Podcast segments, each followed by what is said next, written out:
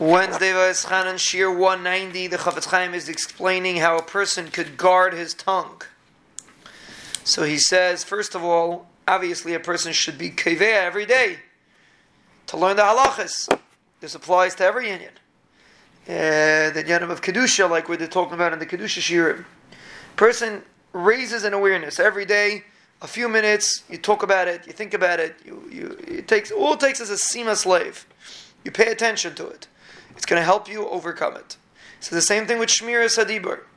If every day you talk about it a little bit, you discuss it a little bit, a few minutes, learn a sefer or something like that, automatically you'll be mechazik in the inyan.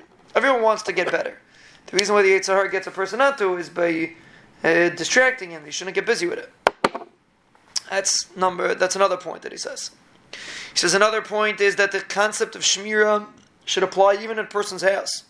A person's talking to his wife. You have to guard your tongue. Be careful. Don't say anything you want to say.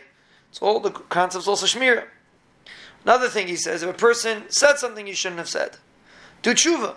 What what makes what, it becomes weak by a person because eh, I did it already. Forget it. I'm, I'm going to fall in. No, person does something. Do tshuva. Say Shalom. I'm sorry. Mischaret that I said it, and Bez Hashem I'm going to try not to do it again. Very easy. Tshuva takes a second. Tshuva is very easy. Do a quick tshuva you do an Avera, then automatically next time you won't be building on this Avera. Person says, ah, I spoke once, I spoke twice, I spoke three times.